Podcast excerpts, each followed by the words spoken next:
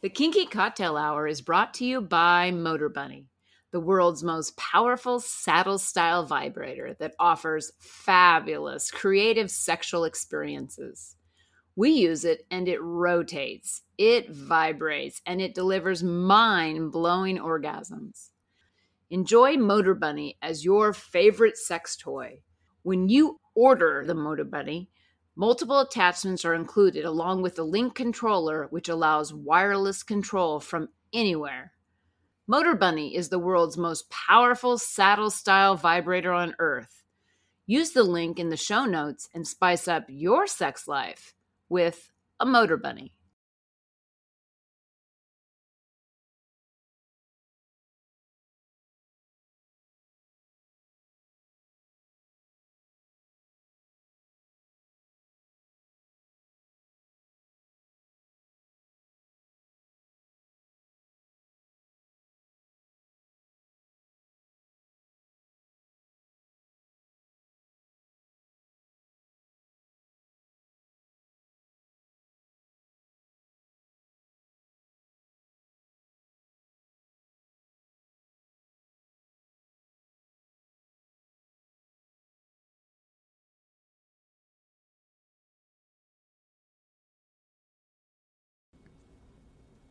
You're listening to Kinky Cocktail Hour, a conversation between adults about sex forward relationships, kinky lifestyles, and frank communication. If you're under 18, please stop listening and visit scarletteen.com.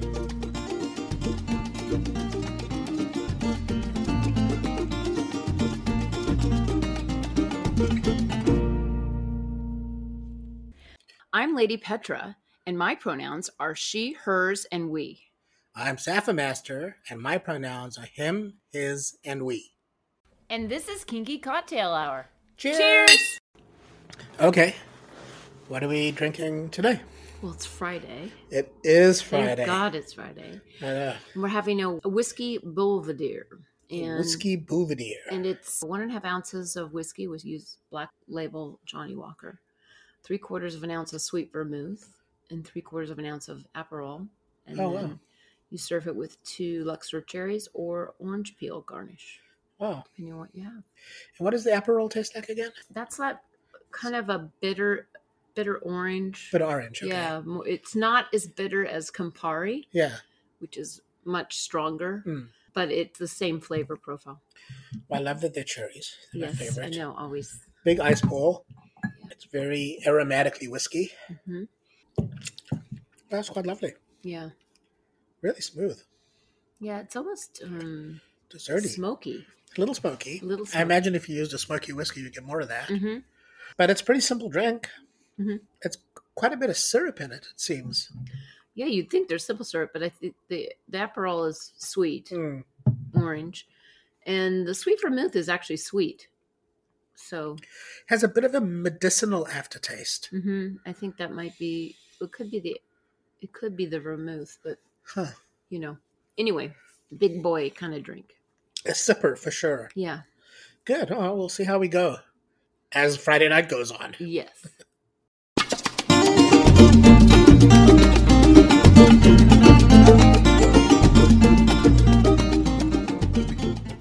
Today's conversation is brought to you by WeMinder, a behavior chart app for kinky couples like us.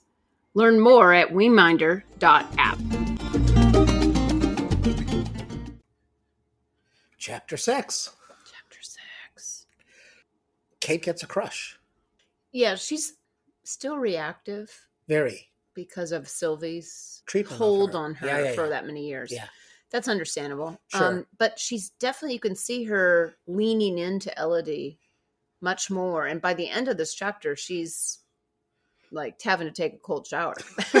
Literally. Literally. Yeah. what I thought was fascinating, and again, I give props to the author. It's so great because she talks about the way the room is set up and the uh, specifics of the room, the tables, the way things are laid out, and Yeah, it so just gives just- you an imagery of you being there. But the foreshadowing that she gave us, if you caught it at Mm. the very beginning, that Kay notices the dormer windows on the top Yeah. and notices that there's probably a second or third floor. That was foreshadowing. Sure. That's definitely where Elodie's place is. Yeah. And so we just got some foreshadowing I think was exciting to hear. Mm. You know, So the scene for the chapter occurs in the barn, yes. and they enter they went the there barn. to go get some eats. Yeah, they entered the barn after she had a little tutorial on how to pick grapes. Uh-huh. And in the barn, Elodie feeds her some snacks and gives her some grape juice from the Mhm. grapes that they not that they picked, but similar grapes that were picked earlier in the day and crushed. And that's kind of the context, but you know they're close to each other physically, and they They keep brush each each, other's other. arms, and you know they're really taking each other in. Yeah. And this chapter emphasizes the way Kate is taking Elodie in. Yeah, that is interesting. I did Yeah. notice that. The, the the earlier chapter was all about Elodie's Taking Kate in. reaction Yeah. to Kay. hmm and now you really get Kay's perspective. And I I love how Emma goes back and forth between the characters, even though the book is called Elodie, right? Right. But you're in that character's mindset Yeah. and how they perceive the room or how they pick up on things and that kind of stuff. And it's just it's fascinating. Yeah. And I think what's happening is, you know, these women are getting related to each other. They're There's chemistry. There's chemistry that they're supporting each other's Mhm. curiosity. Mhm.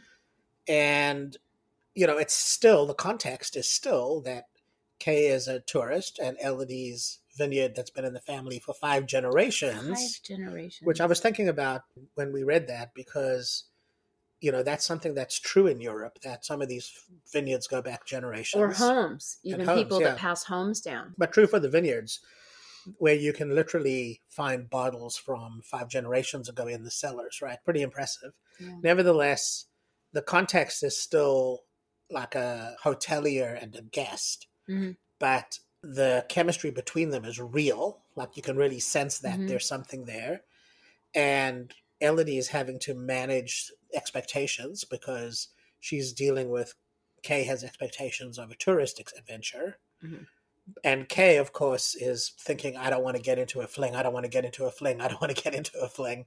You know, Yeah. she's she's like she's all she's, she's feeling standing heat. in front of herself the whole time. you Yeah. know, basically. Well, she's feeling the heat between her and Elodie, but she's also dealing with just having come off of this long, difficult relationship and divorce, and she's really wanting to have a cleansing.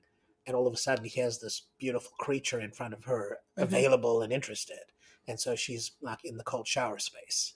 Well, and on a side note, as a sommelier, I was definitely listening to all the things grapes. hmm You know, that's fascinating for me. And what I was interested in was they were looking at across the way at the hillside for the appellation grapes, the, the vintage grapes, Yeah. basically.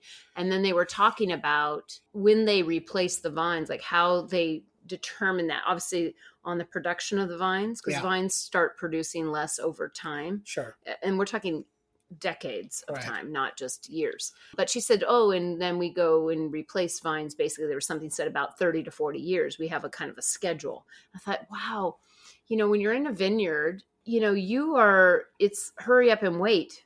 You know, there's a lot to do. I don't mean they're just sitting and waiting. Because I people often think with vineyards or farms or Christmas tree growers that Right. they just sit there and watch them. But there's Right. a ton of work to do Right. but you think about it they're you know when you talk about micro scheduling or macro scheduling they're scheduling on decade periods of Amazing, time i mean they have their micro schedule for the picking Sure. each year but then they have this bigger picture they have to have this huge bigger picture that often expands beyond their own lifetime Right. into the next whoever inherits the property next Hmm. into their lifetime and if we look at elodie her mom we were led on that the father left when she was very young Right. And it must have been in the wife's lineage this vineyard right, Right. so when her mother died it was passed on to elodie and elodie has no heirs right now Right. and she's an only child that was made clear too Right. so then it's like this whole Now thing of what? like five generations and and oh we're at this know. pinnacle moment Yeah. you know No, it's amazing. I had the opportunity when I was in France in the area of Carcassonne to go to a vineyard that coincidentally was owned by the cousin of a friend of mine.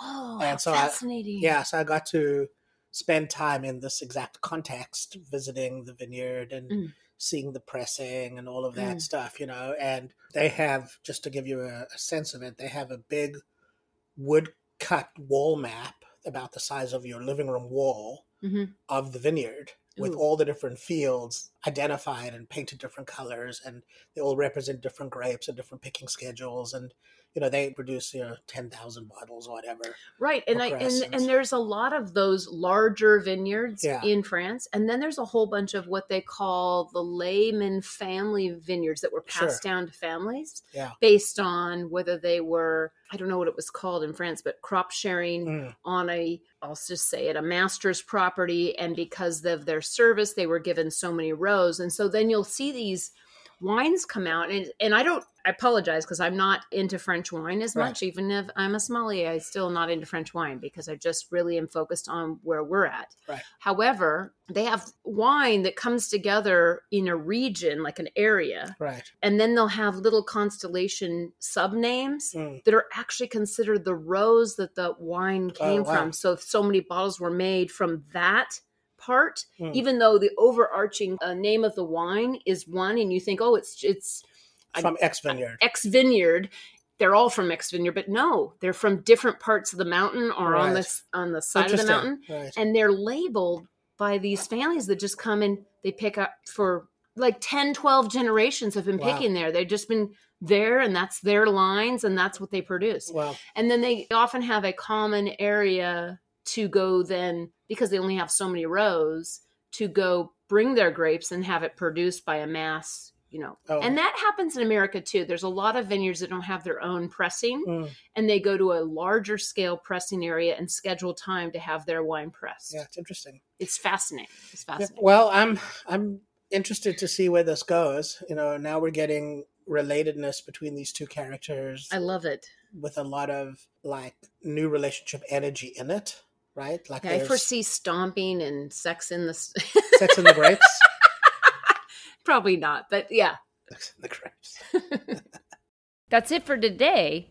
If you're interested in kinky relationship coaching, online domination, or if you'd like to sponsor the pod to keep it going, please visit our Patreon website at Lady Petra Playground. You can reach me via email at ladypetraplayground at gmail.com. Our music is composed and performed by Roger Ferguson, who can be found at rogerfergusonmusic.com. Till next time, cheers!